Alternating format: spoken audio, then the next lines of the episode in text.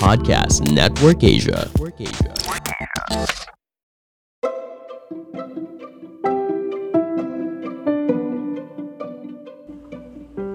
Welcome to I Homeschool PH, a podcast that aims to help homeschoolers on how to do homeschooling without losing your mind. It is our hope that each episode will leave you inspired and offer practical wisdom on how to enjoy this process of educating your kids at home. So relax and let's learn together. We are glad you're here.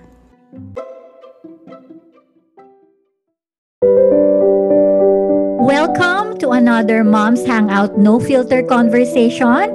I am Coach Novi Antan and with me my favorite friends, Coach Avik and Coach Jihan. Hello my dears. Hello, good afternoon. Hello, hello. Yes, good day. Our conversation today is very, very inevitable, especially in this time of pandemic. So, we are gonna talk about how to find your rhythm in this time of pandemic. Napaka-timely po, no? Alam ko, Avik, hindi mo masyado nararamdaman, pero dito sa Pilipinas, ay in my area, no, specifically, talagang nag-increase po ang level ng mga patients Yes. and deaths dito sa area namin sa Metro Manila.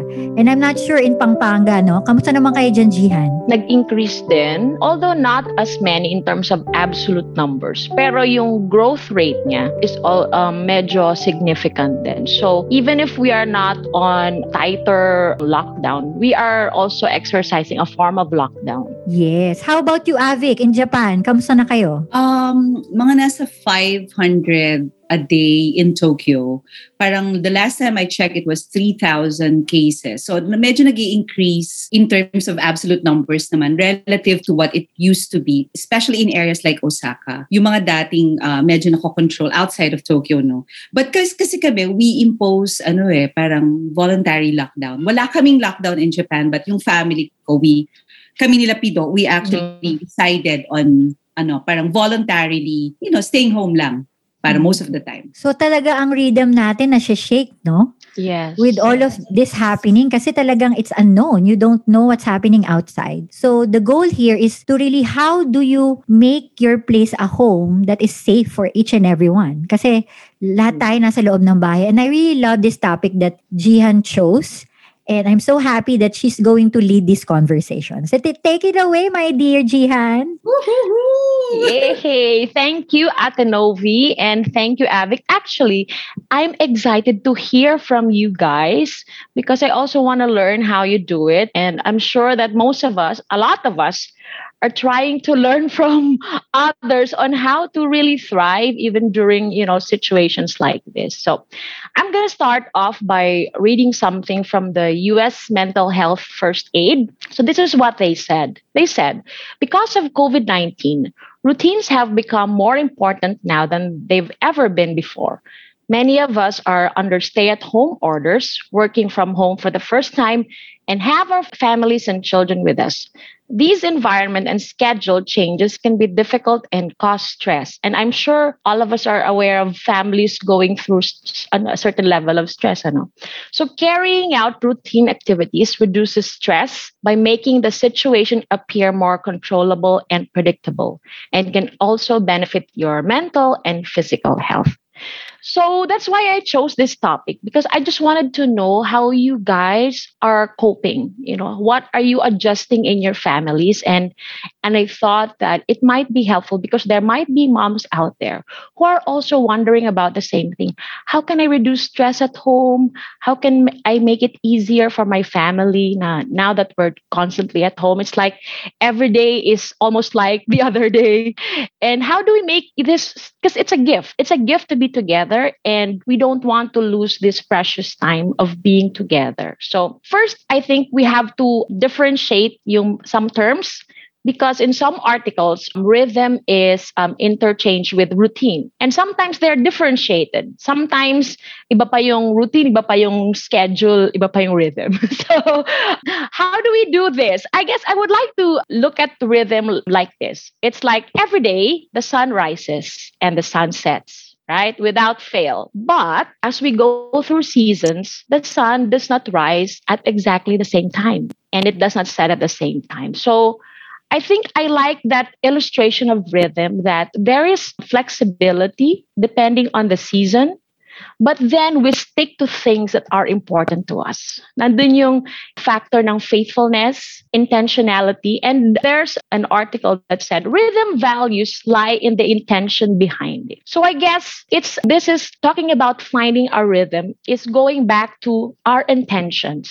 To what's in our heart as moms, like ano ba yung nilalagay ni Lord sa heart natin? na where would we like to bring our family to during this pandemic. So, so I'll put it at that. Routine is more, some people use rhythm and routine interchangeably, like it doesn't matter how, when you do it, for as long as you do it the same way. So that's routine. Some people think routine is a fixed program. So maybe we can say rhythm is more like it's, it's, it, it factors in the season. So it doesn't have to be the same routine all the time. And routine is a series of steps that you do, you know, to go about things. And I'm sure we have established those things at home too. Like for example, every morning, syempre lahat tayo, kailangan gumising, maghilamos, mag-toothbrush, diba? There's no go- going around it. okay? Well, some families, they go around it. So okay, ako lang ba yung tumatawa? Ba't kayo din. Silent laugh ako eh. Okay, so okay, I uh, I don't want to say too much because I'm really excited to hear from you guys and from you ladies. I mean, so let's go to the first question. Okay, do you find it important to establish a family rhythm as a tool for surviving this pandemic? How has it worked or not worked for you? Okay. So, because I chose the questions, I will answer them first to give the ladies more time to think about it. Okay, fair enough? So, ako muna. Okay, so, well, clearly, because I chose the top, clearly my answer is a yes. Okay, so I think that it's important for surviving this pandemic. And I'm just gonna cite three reasons that I find value in having a rhythm at home. First, it lessens overwhelm. Like, you know, uh, when you don't know what to do, it's everything just rushes to you. You have to do this, you have to do this, do this, do that. And if there's no rhythm in how we do things, we'll just be robbed of joy and we will feel overwhelmed like, wala na tayong nagawa. Or there's just no joy in doing things because we feel like we are not accomplishing things or there's too much that we cannot move. So I find that when I try to find to put intentionally some rhythm into our household, there is less overwhelm. Like in homeschooling, MAPE, oh no, I need to do music, I need to do arts, I need to do PE. When am I gonna do those things? But if I say, okay, Friday is for arts Okay. So on and PE. So on a Friday, I will have peace. I don't have to think about music. I will just focus. This is the time we will do our arts. Okay. Something like that. So it works for me. So medyo ganun ang personality ko na I need to find peace that I am allocating um, a certain time for the things that I find important. So there's less overwhelm. And second is it helps us make the days count. So mm. like, you know, the days like this day is the same as yesterday and the kids are just at home. What do they look forward to? They've memorized the house. and and I realized that they're also mindful of the time. Like even if, you know, they're just at home, they always ask me, so what day is today now? And what are we supposed to do now? And so I realized they also want to make their days count. And so having um, a rhythm at home na this particular day, this is what we're gonna do. Ito yung highlight ng day natin. And they look forward to it. So kaya Saturday, ang aming movie time ay Saturday afternoon. Okay? So it also gives you peace na I have an excuse not to think of anything. I will just say, it is family movie time. And the kids look, ano? Pumayag ka na sa movie pumayag time. Pumayag na ah. ako. Pumayag na ako. but that I get anxious about it because I think it's a waste of time. so I realize, you know, you know, when you just accept that this is the time for this and this is the time for that, it lessens uh, overwhelm and then it, I know, it makes the days count. And also it helps you. I like yung verse of Bible now, redeeming the time because the days are evil. To really yeah. think about what's important. Mm. And because sometimes we think, I we are at home naman eh, so we have a lot of time. But to be honest, time flies by so quickly. And if you're not intentional about it, before we know it, we've lost the time and it's so precious because we could have built things you know that will have eternal impact or that you know can touch the lives of our kids positively. So i'll not go into any more details. I'll um, leave it to you na. I think i've said too much. So tuna lang muna sa akin kasi i'm i'm sure marami pa kayong gustong sabihin dyan so who will go next ate novi Ganun. galing magturo ni Avic Mana kay Jihan. Nakakatawa kayo, no? But yeah, alam mo, alam mo ang ganda talaga ng word na rhythm. Kasi for me, rhythm is, it's like rhythms of grace. Hindi ka nakabox and I like that approach in such a way that ako kasi malalaki na yung mga anak ko, no? So I've I've seen how those different types of rhythms that doesn't work and work for us. And madami, especially in this time of pandemic, if we're gonna focus on that level, no? Dahil malalaki na yung mga anak ko, mas may kanya na, kanya na kaming rhythm. So, what we do now is we honor each rhythm. Kasi ang dami ng sinabi ni Gian, I, I, I do not like to add more on that level. So, on my end, because malalaki na yung mga anak ko, syempre, adult na yung dalawa ko, iba, iba na kami ng gusto eh. Iba't iba na kami ng inclination on how do we spend our rhythm. But the thing is, the beauty of this is because we are relying in the grace of God. That's why I call it the rhythm of grace. Something that we have certain patterns that we do, good patterns. And hopefully, kasi pag sinabi mong rhythm, meron ka rin dapat i-input na good, healthy habits. Which is habits of your mind, habits of your physical body, habits of uh, your spiritual life, no? Habits on how you communicate with your kids, how do you spend time with your kids, etc., etc. But I also find rhythm in such a way na this is the time to renew. It's a rhythm of renewal. When you say rhythm of renewal, I have learned, kasi actually, sasabihin ko sa ating mga listeners, hindi nila makikita, but I have a notebook na talagang nilista ko. Kaya sabi ko, grabe si Jihan, sobrang timely yung ano, yung questions niya, ginawa niya for today. Because I really wrote and finding in such a way na ano ba yung mga rhythms ko sa buhay ko na alam ko na pwedeng makatulong sa akin, saka hindi makakatulong sa akin. So, I made some questions like before even Jihan um, stated in our messenger page, nagawa ko na yun. Kaya nung sinabi niya, wow, sobrang timely ito, na parang kailangan ko na talagang gawin. Dahil because aminin natin, di ba Avic Jihan, madami rin tayong hindi magagandang habits na nagawa. Agree. No? There are there are two kinds of habit, which is good and a bad habit. But you need to ask yourself. That's what I, God is teaching me right now. And one of the questions that I want to share, maybe parents, no, it's going to be beneficial to you. If you're gonna make a rhythm or part of your rhythm or habit, my question is, how is it detrimental or whatever habit that you choose with your walk with God, with your fulfilling your relationship with others and your personal well-being? So that that is one of the main questions that I ask myself. Kasi alam ko, I'm not sure with Jihan and Avic, no? Kasi ako dati nitty-gritty ako. Pag hindi ko na susundan yung schedule, medyo nararatel ako. Pero grabe lang si God. In my, magta-21 na kami ni Chinky, so 20 years na akong parent. Talagang binago ni God ang level ng thinking ko about routines and about this rhythm. And I've discovered four points. No, baka kasi ma-answer na rin to yung ma-answer na rin tong yung other questions. But I just want to share to you what I've learned, which is the rhythm of restoring, the rhythm of rest, the rhythm of connecting and the rhythm of creating. It's not really something na itong gali- dapat mong gawin 5 o'clock, itong gawin, gagawin mo pag 10 o'clock. So, ayoko no, kaya gusto ko, ang tawag ko, rhythms of grace. 'Di ba? Alam mo naman sa dami ng mga ganap namin sa buhay at ang malalaki na naming anak, iba't iba 'yon eh. So, I make sure most important is the rhythm of rest. The rhythm of rest for me is like slows down and it's time for me to be able to examine my heart that allows me to get that privilege of having this quiet time, no? And that inspires me, that make me think of something that I'm grateful for, especially in this pandemic. Eh, ito, di ba? Two weeks lockdown, tapos tayo, itong third week na to, mahirap eh, no? So I make I make sure that at least 10 or 5 minutes of my day, okay, I just close my eyes and don't think of anything. So that is for me one of the rhythms of renewal, which is rest. Next is rhythm of restoring. What is that? It's like how do you restore your body? So dapat kailangan exercise. How do you restore your physical body in the food that you eat? You know, I realize, like for example, ensaymada. ensaymada, ang sarap-sarap niya. Pero once tinignan mo yung ingredients, hindi naman siya stevia kasi matamis. Alam mo yon?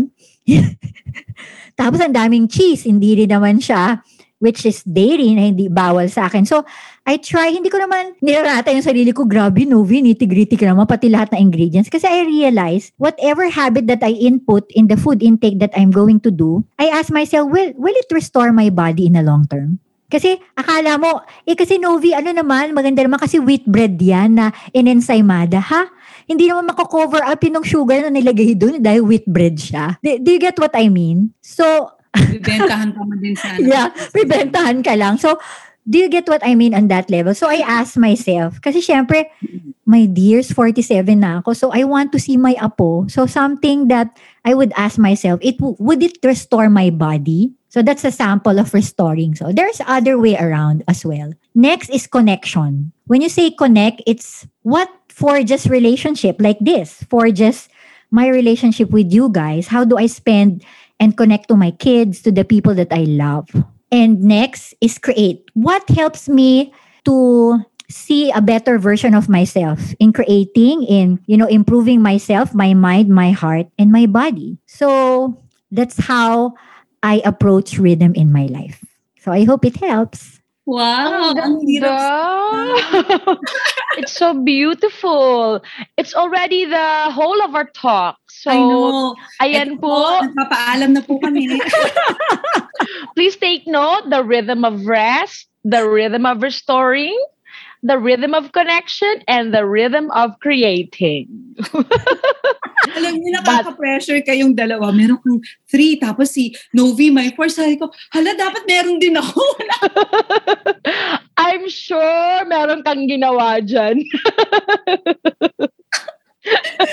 wala, sabi ko, nagkaklam yata ako. Hindi kasi sa amin, I mean, culturally, no, we also have to take the context, di ba? Mm, yes, yes. Example. For example, in Japan, the people in Japan are people of routines. Ibig sabihin, mm. may pandemic o walang pandemic.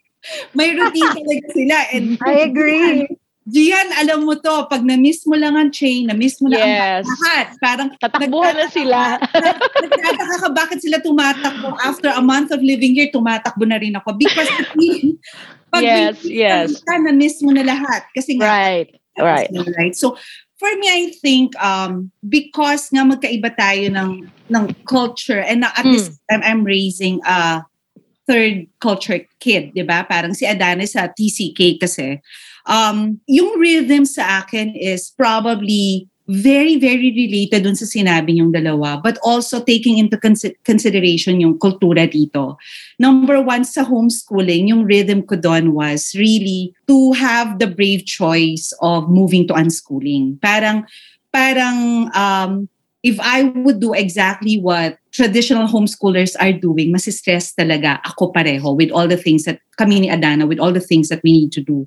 So nag-transition kami sa homeschooling, parang hybrid na may homeschooling, may unschooling, walang curriculum, um, we change every year. So I think yung choice to actually move into unschooling actually took away a lot of my stress, took away a lot of my a lot of my questions and doubts. Actually, nagkaka-problema lang ako pag exam niya. Kasi parang iniisip ko, paano yun? Nag-unschooling kami, marami kaming hindi na-hit na targets. Hindi. Tapos magugulat ka, by God's grace, perfect score siya. So parang, it's something that I don't want to celebrate. Kasi nga, what you celebrate becomes the value in the house. I don't want to celebrate a perfect score because I don't want my daughter to study for the perfect score. You know what I mean? Parang, I want to celebrate the right things. We do celebrate it sa amin lang, pero we, we don't really make a big deal out of that because we want to celebrate hard work, we want to celebrate patience, resilience. Of course, big bonus na lang din yung parang perfect score siya sa mga annual test niya, right? So, ang sa akin, pagdating sa, sa homeschooling, medyo na-settle na siya even before the pandemic, right? But yung rhythm na siguro gusto kong i-share sa inyo, kailangan I have to come up with something nice eh, kasi kayong dalawa, kulit niyo eh. So, siguro ganito na lang, the rhythm of starting over. Parang, parang for me, um, I remember there's a Russian psychologist I, don't know if you know him. His name is Vygotsky. Ma, ma, may encounter mo siya pag early childhood education theories yung pag-uusapan mo. Not mainly on uh, early childhood education, pero ina-apply siya ng maraming early education um, practitioners, right? So yung kay Vygotsky is actually, sinasabi niya, meron tinatawag na zone of proximal development. So graph, para eco- eco- economics lang to, Jihan. So parang graph, right? There's there's a line in the middle of the graph that says kapag yung bata or ikaw mismo is operating within the zone of proximal development, your your kid will establish a certain kind of rhythm or ang tawag niya dun flow. Kapag yung ginagawa mo every day or dun sa homeschooling mo is above that, a little bit alam mo yon masyado kang rush, masyado marami kang activities, mataas yung level ng materials na ginagamit mo for her age, hindi yun yung interest niya, then there will be anxiety. Kapag naman masyadong madali, walang challenge, walang bago, walang something to challenge the, the senses, it will give boredom, right? So parang find your flow or find your zone of proximal development. But then, even within that zone of proximal development, the ZPD, meron kang good days and bad days. So it's okay to have good days and bad days as long as you have that flow. So parang sa akin, I think, you know, a good rhythm is really different for every folk, uh, for every person, right? Every mom will have a very different definition or take. Yung sinabi ni Jihan in the beginning, di ba yung sabi niya, yung routine kapag time of pandemic, yung, yung, keynote niya from an article, ako sometimes I feel it's the other way around. Parang for me, in times of pandemic, ayokong magkaroon ng routine because I feel like this is the time when I have to let go the things that I should not be controlling. Parang para sa akin, there's a time na iniisip ko, honestly, I'm just so happy my daughter is with me.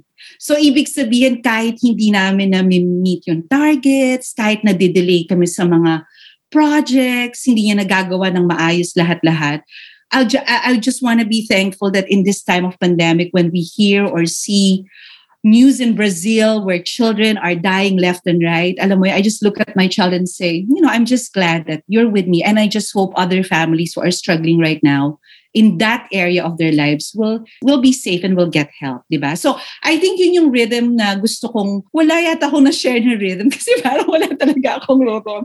So, parang the ability, I, pinipilit ko lang talaga, no? I think the ability to find a spot where you pause and you start over, reboot. This is not working for me, I'll start over. This is not giving me peace, I'll start over. Or this kind of lifestyle is giving my family less joy and more stress, I'll just start over. Or sa homeschooling, kasi I homeschool to, this curriculum is giving us a lot of financial burden and it's the pandemic, I'll just give myself the permission to switch to something that I can find online. Kahit na sabihin na hindi ito yung ideal for me. I think the rhythm is is a gift if you will allow allow it to bring out the best in you and also to really if it will really move you closer to the Lord. Lahat ng sinabi niyo kanina, di ba? If it's gonna move you closer to the Lord, I think it's it's a good rhythm. So yun, okay ba? Pumasa ba? Yes, ang ganda-ganda naman niya. Ganda nga eh. Feeling ko nga, you know, I should have just Oo let the two of you talk and talk. Ang galing. Pero I'm alam mo, learning a lot. yes, if, I- if, if I'm gonna make a one praise from what I've learned from Avic, it's you savor rather than strive with the rhythm. 'Di ba? Ang ganda kasi yun naman talaga eh, 'di ba? You better days talaga. Well, kailangan natin accept talaga better days and bad days will come. But what do we need to savor? The goal is not to strive, no? The goal is not to panic or dahil hindi nangyari yung dapat mangyari nung araw na yun, di ba? So, I love that. Thank you, Abic, for sharing that. Thank you to you. Yes, I love the rhythm of starting over. It gave a label. I think homeschoolers, I think it gave a label to something we do, di ba? Na parang, kaya nga tayo nag-homeschool, di ba? Kasi parang, pag hindi nag-work, itapon yan. di ba? Di ba? Check natin yun. Ma'am, check natin yun.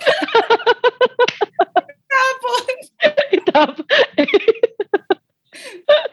I love it. I love it. I love your brave choices and you continue to inspire me. Grabe talaga. I'm a fan of Ate Novi and Avic. uy, so I am the one. so um, let us learn more from them. Let's um try to uh, go into the specifics. I'm sure I agree with what Avic said that our rhythm will really look different, you know, uh, from family to family, in the same way that, you know, our families look different. But then there might be some specifics that we do in our families that might be helpful for others. So, um, I would just like to go to our second question is as a mom, how have you built rhythm in your family that responds to each member's specific needs? I know uh, the two of you more or less have touched on this one, but maybe just illustrate, like for example, Atinovi has teenagers. For Avik, it's in a different context. It's in Japan, and um, she works and she also homeschools Adana. So, so maybe specific illustrations to give our moms an idea. No, how do we go about it? So yes, my family is different. So how do I build you know rhythm that suits my family of course we will not be able to answer that question you know in a very detailed way for everyone but just to give an idea from our families i think it might be helpful for our listeners so so take it away Ate Novi Ah, ako ulit. Kayo ah. But kasi anyway. sabi mo may notes ka Kaya ako hindi ako nagno-notes eh. Para last ako. Kasi at least meron na tayong, kumbaga, foundational ng ating Yes, pag-uusapan, no? Very Again, we're gonna share everything here that which maybe translate. How does it translate in our daily basis, no? Para makita nila Yes. yung big perspective.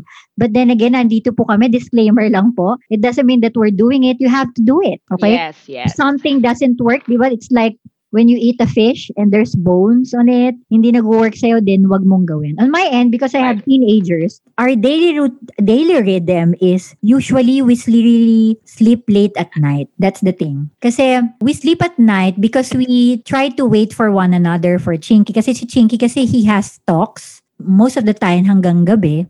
And then my kids, I do not know, they love to learn during nighttime talaga. Yung total silence. Ayaw nila sa umaga. Mas gusto nila nag-aaral sila sa gabi. So, we wait for everyone to be settled and that's the time for us to pray and play. I think I've shared this in one of our podcasts. But yeah, I make sure in one of the connection that I've talked to you about is we pray and play at the end of the day. And then we try to review what's what's it's happening or what is your high, what is your low, something like that. Non-intimidating questions for the teenagers that won't, anong ginagawa mo? Hindi naman ganun. Kasi the goal here is to set an atmosphere that we trust one another. Kasi mga adults na sila. eh. So, if there are things that may high sila or low, that is in yung meeting namin in the night time. Doon namin pinag-uusapan or doon namin ginigage na kung paano namin matutulungan isa't isa and pray for one another or pray for other people as well. Now, our morning routine is really different. That's the time na we do our own devotion, kanya-kanya. And then sa afternoon, yun na yung mga work namin ni Chinks, videos, podcastings, etc., etc. And me, I'm not sure with Chinky, no, I'm speaking for myself. Kasi I make sure that I connect personally with my kids, like having time with them, at least 30 or 1 hour of my day, just talking to them and just, you know, kamusta na sila or something that they like to do with me. So that's how it looks like. Kasi the goal here kasi in my end, because there are teenagers, I need to teach them on how to decide for themselves. And this is the time na kasi na they indiv- ano eh, individuate, no? So, madami na silang, oh, which na may miss ko. Ayoko maiyak. Aww. Siyempre, they make their own decision. So, parang, yeah Hi, yun na naman ako, nasabi ko na ata dito, hindi sila dependent sa akin. But yeah. So, and what also I realize in doing this rhythm that works for me is hopefully all those good habits that we have shown through the years, sana, kasi I realize, no, Avic and Gian, parang this is an endowment to our kids eh. That's what I realized with my teen years. So whatever we have planted through the years, nakikita nila yon nasasama na rin nila hanggang sa paglaki nila. So parents, if I may tell you, no, whatever habits or whatever rhythm that you have placed in your home, matatandaan nyo ng mga anak nyo. So, it's an investment, it is an endowment na hopefully na mabigay natin sa ating mga anak. Thank you, Novi. And um, I was just reminded as you were talking na as even as seasons change, di ba? Parang kayo, ito na talaga yung you're nearing harvest time. And, you know, of course, you still plant, but much of the planting work has been done. Oh, malayo pa tayo, Abby. malayo pa tayo. But congratulations. And yeah, so may mga bittersweet episodes na si Ate Novi because she's nearing harvest time. Or if not, it's the early harvest time na. So um yes, congratulations. Ayan. Tayo naman, Avic. Ikaw muna. Vicarious experience muna tayo sa harvest time ni yeah. We'll watch her. Pressure, ano kayo, we're watching you. We are blessed, no? we Oo, get to sobra. watch. We have a Sobra. preview. Oh. Sobra talaga, we are so blessed na nag-homeschool tayo and we're building our families na maraming ahead of us. And not Yes. only not only are they ahead of us, they're also very generous in sharing their Mm. mistakes and their Yes. successes, diba? So I think importante yun that we're always thankful na we are able to do the choices that we are able to do now because of the many brave men and women and families who've gone before us. Yay! Oh. Mabuhay! Thank you. Thank you. Salamat. For us naman, kasi siguro, ano, I think yung question ni, Jihan, how do you make sure na may rhythm, di ba? Or how do you make rhythm a part of your parang family life? Parang gano'n, no? Sim- to, to simplify. Yeah, parang to respond to the need, the specific needs of your family. Right. I think it all boils down to really rediscovering the people you love eh. Kasi parang sometimes you have a set of agenda, lalo na tayong mga mommies, ang dami nating agenda. Sa weekend, ito, uh, itong magpapasaya sa inyo. Sa ganito, ganyan, di ba? Parang, for me, parang na-realize ko na it's really a lot easier if I really get to know what really makes them happy. Like, ano, Pido and Adana are similar in so many ways pagdating sa painting and craft and all that. However, si Adana has grown to love the nature the way I have loved to grow nature. So, parang for us is rediscovering the little things that really give give them joy and nurturing that and ex- and finding opportunities. Kasi ngayon because of the pandemic wala naman kaming lockdown but we're trying not to go camping. We're trying not to ride the train ng masyadong malayo. If we can help in that way ano. So what we do is we just explore our surroundings and naglalagay talaga ako palagi ng nature time with me and Adana. Alam mo yung nakikita yung pictures ko sa spring, magugulat kayo. Gilid lang ng road yon Yung may mga Oh. rapeseed. Actually, hindi ko alam siya dati na meron pala sa sa sa, sa neighborhood namin, meron palang ganun. Normally, you would go to the sightseeing spots. Di ba, Gian? Meron dito Yes. sa Ito yung mga best spots for Sakura. But what the pandemic really taught us was, you know, it doesn't have to be the number one spot to see Sakura, right? And Yes. God, nung nakita ko tong long, parang embankment lang siya, parang side road na may ginagawang ilog, pero ang haba-haba niya, full of rape seeds. Alam niyo yung rape seeds, di ba? Yung yellow na flowers na green, tapos yellow, tapos blue sky with the birds. And it's long. It's really long. Tapos we took pictures. Alam mo yun, sabi ko, grabe Lord, thank you for letting us experience this kakaibang spring. Tapos God was just very, very gentle telling me na, because at the time, I lost Bong, di ba? Parang we went through the, the latter part of winter and to the early part of spring. And kahit anong tingin ko sa Sakura, talaga nag-grieve pa rin yung heart ko. Parang iba pa rin yung tingin ko. Sabi niya, no, I'm gonna give you the rhythm to experience the spring of healing, the spring of starting over, the spring of finding tenderness in in in many places kung hindi mo siya nakukuha. So I think um trying to put those together yung love namin for nature and at the same time trying to watch each other. Ano ba yung nagpapasaya kay Pido? Ano ba yung nagpapasaya kay Adana? Or not only that, saan ba ako pwedeng magbigay ng, gumawa ng activity? Kasi honestly, parang, if I would, okay, we're gonna have a Bible study at this hour kasi ito yung convenience sa akin, kasi mag, maghuhugas pa ako ng pinggan kasi may trabaho pa ako, I think it's gonna, it's gonna make it less joyful. So what we do is we just do it at bedtime. Napaka-simple. It's bedtime. We pray together. We talk about ano yung highlight. Ano yung tinit minsan tinatanong namin si Adana na parang, what are you thankful to God for? Ako naman, yung time na pag chine-check ko yung ano niya, mga journal niya, amazing yung journal ni Adana. Not amazing in a way na ang galing-galing. Amazing in a way that parang lahat ng sacrifices mo is worth it kapag nakikita mo na she's really falling in love with the Lord. Alam mo yun, di ba? Hindi mo naman pwedeng i-post lahat ng nakikita mo sa Yeah. church. Kasi mapagalitan tayo ng mga anak natin. Pero whenever I read, she would pray for our pastors, her kids' church teacher, for her ki- friends to be this. And, and it's very specific ah. And tapos yung recently na nagpaalam ako na pinost ko, sabi niya, the pandemic taught her to be thankful for what was given to her. Alam mo yung for a nine-year-old to have that, na-realize ko na, you know, you continue to build yung rhythm na pwedeng nag-iiba sa bawat season. Para ngayon siguro nagbabay kami or kasi ma, ma, maganda yung weather. Pero pag mainit-init na, probably wala nang bike. Taxi na yan. Taxi na papuntang ilog, di ba? Hindi na namin kaya bike. So, ayun na. Nagbabago na yon But basically, it's all about making sure that nature is part of our everyday because we experience the presence of God whenever we're we're out there outdoors and also trying to rediscover one another bumabalik ako dun sa language of love na pinag-usapan natin before na try to rediscover each other. So, pag nakikinig ako kay, kay Novi kanina, sabi ko, Lord, na-excite ako. Actually, totoo yun, Novs. Parang, lagi sinasabi ni Nobes na ang dami kong mistakes, ang dami kong mistakes. But looking at her and her family, yung mga anak niya, tsaka sila Chinky, and yung being up close, pag nakikita mo sila as a family, hindi sila perfect, pero parang hindi ako matatakot mag-homeschool. If my family would turn out a little bit closer to what they have right now, hindi ako matatakot. So, thank you. So, chill lang kami sa rhythm namin. Nandiyan naman si Nobes. okay. Grabe no how you make meaningful memories, no? Ganda. Alam mo, every time na nagpo-post ka yun, babalik na naman ako doon. I really want to go inside. Gusto na namin mag-Japan. Scene, yeah. oh, ang ganda. Inisip ko nga, hindi ko, kailangan pa bang dagdagan? Um, siguro, ang perspective na ko naman is having many kids on lock, lockdown. Yes!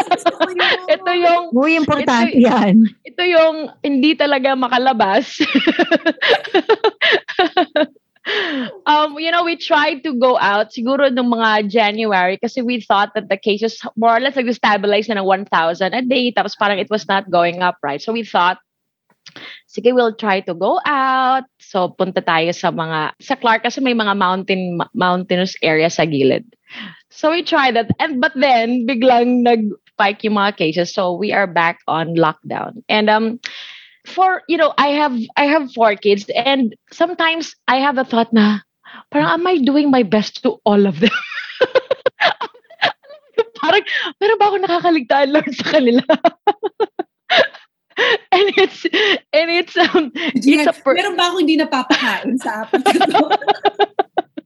ko? diba? Parang, should I have a checklist na parang master list na parang nakalagay yung pangalan? Ito, ganyan. Ito, markers, dapat daanan nyo to lahat. yeah, parang, yeah, so, dati naloloka ako sa mga ganyang thoughts. Parang, coming from before I used to do project management, parang mag excel ba ako just to keep track of the things that I'm supposed to do for the kids. And uh, thank God I did not go that route. Kasi time consuming pala. and so this lockdown, um, it has simplified a lot of things. So I just try every, if not every day, every week to do something that nourishes their spirit gives them a lot of playtime, unstructured playtime, nourishes their intellect, and builds their character. And, you know, just have family time. So, for example, nourishing their spirits, di we, we, dahil bata pa sila, we try to build their discipline in quiet time, in loving the word, in getting used to the word. But then I also have a baby, no? So, nung time na yun, parang that, like, si Ryla, she has her own time na I don't do it with her anymore. But the boys, I have a five-year-old and a six-year-old. I still do it with them.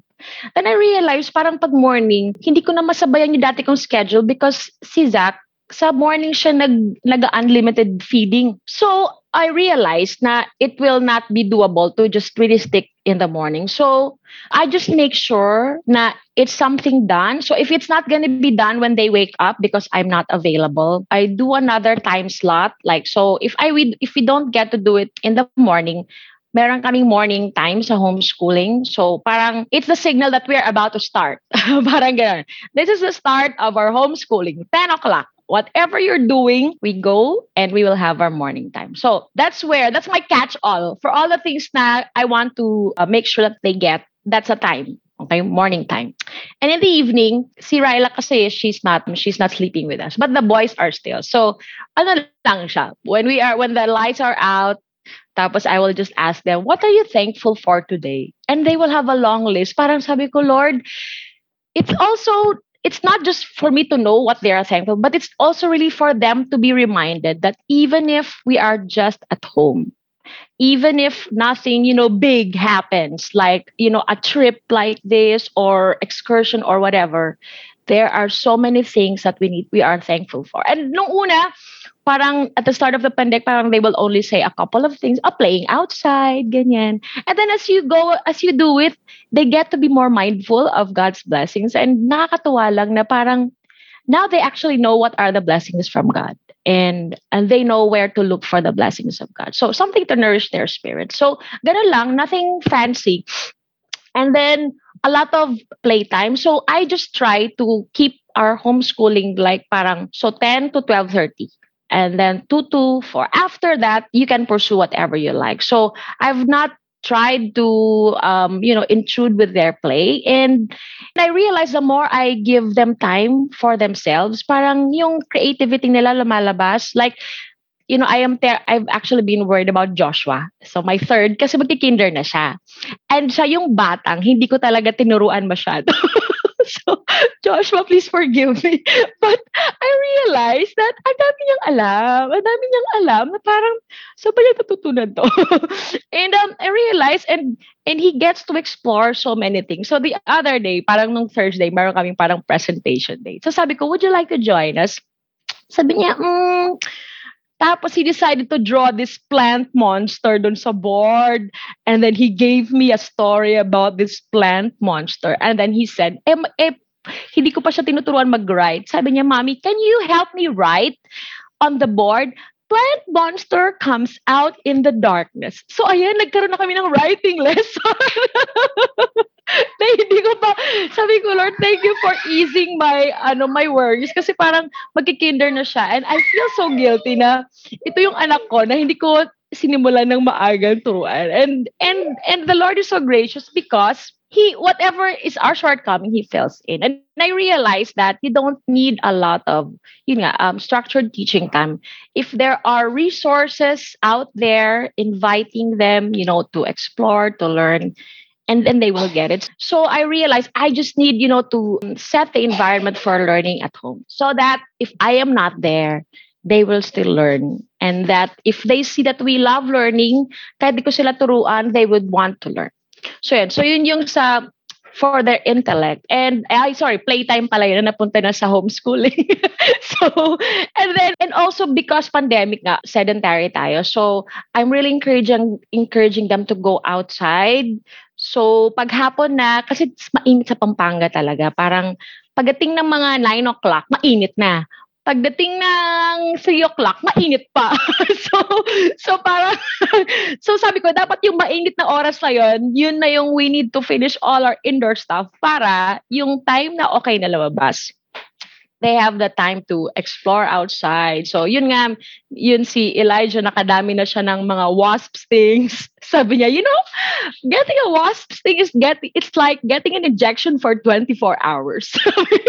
so, sabi niya, binawarn niya yung mga kapatid niya. It's like getting an injection for 24 hours. And so, so yun, um, I just let them be because they are kids. But um, I will just schedule time for the things na I want to build in their lives, like habits, um, discipline for the word, and so. So yun, yun ang life with um, small kids.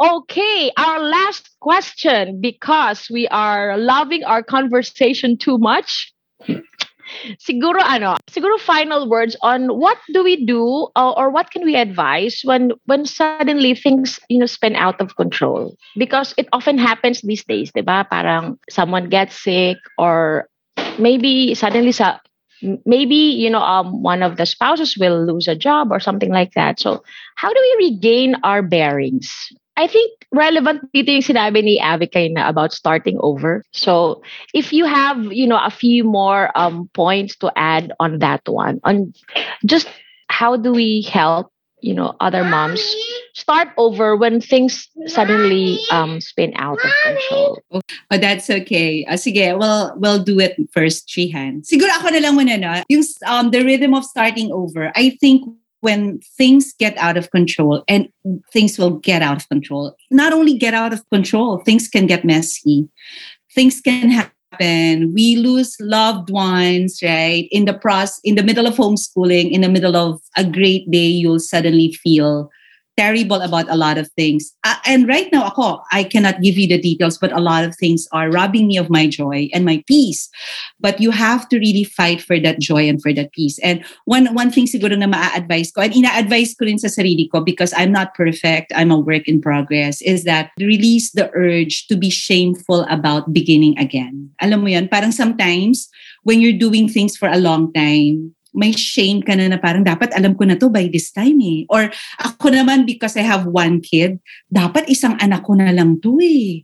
Hindi ko pa natututukan. Yung may mga ganun kang mga self-impositions or a lot of things. And those languages, those accusations or self-imposed guilt na mantra, iba-iba yan for every mom, iba-iba yan for every family. So, para sa akin, whenever everything is out, out of control and you're losing peace and you don't feel that you're doing the right thing, never be ashamed to begin again. So I think everybody has been there. We are all going back to that step na trying new things and discarding the old and trying to live with with so much less in times of the pandemic. So hopefully yung mga listeners natin ngayon, probably a lot of you are struggling with a lot of things na mas malaki sa mga struggles namin or mas urgent sa mga nabanggit naming mga challenges. However, I think the grace, yung sinabi din ni Novi, di ba? Yung, yung rhythm of grace, I think the grace of God is more than enough to uh, actually allow us to hold things together also and to release everything, our cares to the Lord. Yun lang. Alam mo, ang dami na magagandang sinabi si Abic now. But to add to that, it may, maybe it's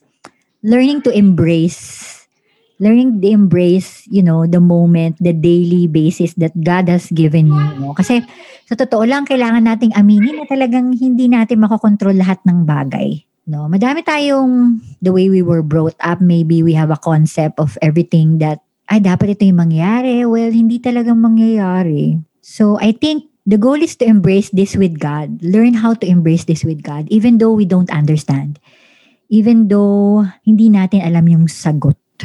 That's for me. And not only embracing it, but for you, for other people na pag hindi nangyayari yung dapat mangyari, we need to practice empathy and meet where the people is coming from, no?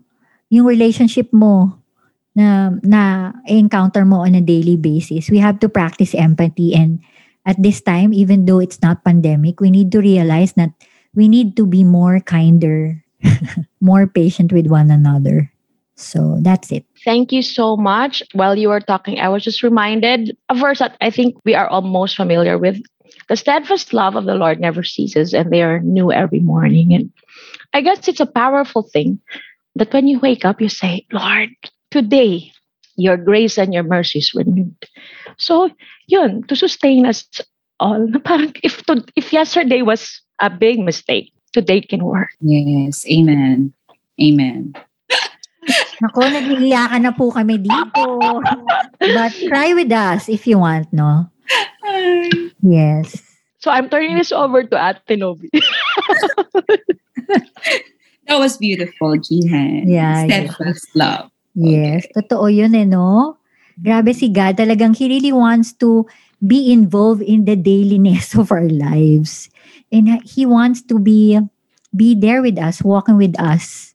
No? Ang galing lang kasi every day, kung nakikita natin, i-imagine ko nga eh, kasi I was starting to read Genesis again itong start ng April. And then, paano nga yan nila, paano kaya nila ginagawa yung rhythm of the dailiness that they have with Adam and Eve? I do not know how, ano. But definitely, they're purely dependent on God's grace. Kasi wala pang masyadong tao nun, di ba? wala, wala naman din pandemic. But, yeah, I guess, we have to realize na talagang our purposes this is the life that God has given us. So we need to savor it. And one way of another that we could be able to maintain this rhythm, yun nga, pag hindi natin kaya, yun yung pinakaano eh, no? Avic and Gian, pag hindi natin kaya, we need to ask for help. We need people who will empower us. And that's why I love this group so much, Avik and Jihan, because with this no filter conversation, we could be able to really lay what's in our hearts and in our mind, all the things that we have done and all the mistakes that we have done that hopefully can also be a inspiration to you listeners. So thank you so much. If do you have anything to say, Avik and Jihan, as we close this?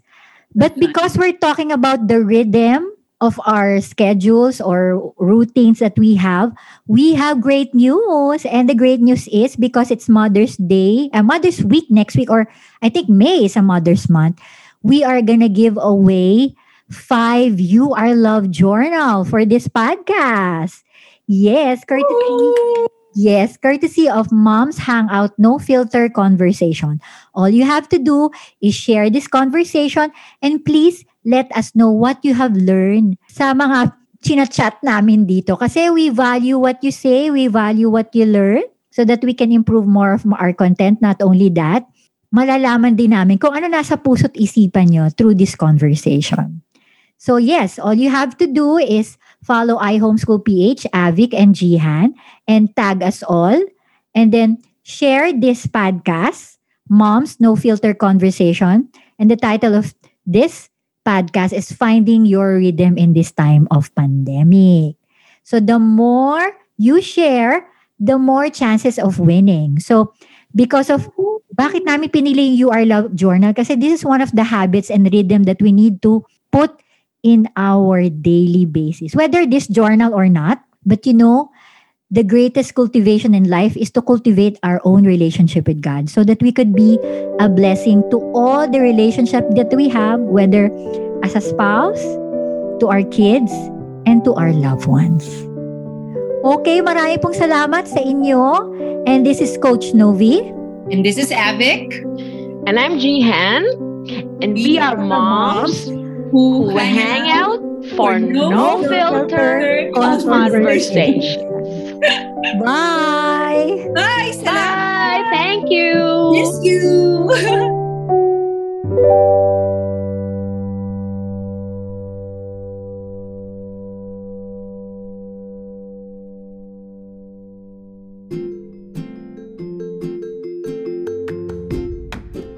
For more homeschooling learnings, buy iHomeschool book How to Do It Without Losing Your Mind at homeschool.ph, available in hardbound and digital copies.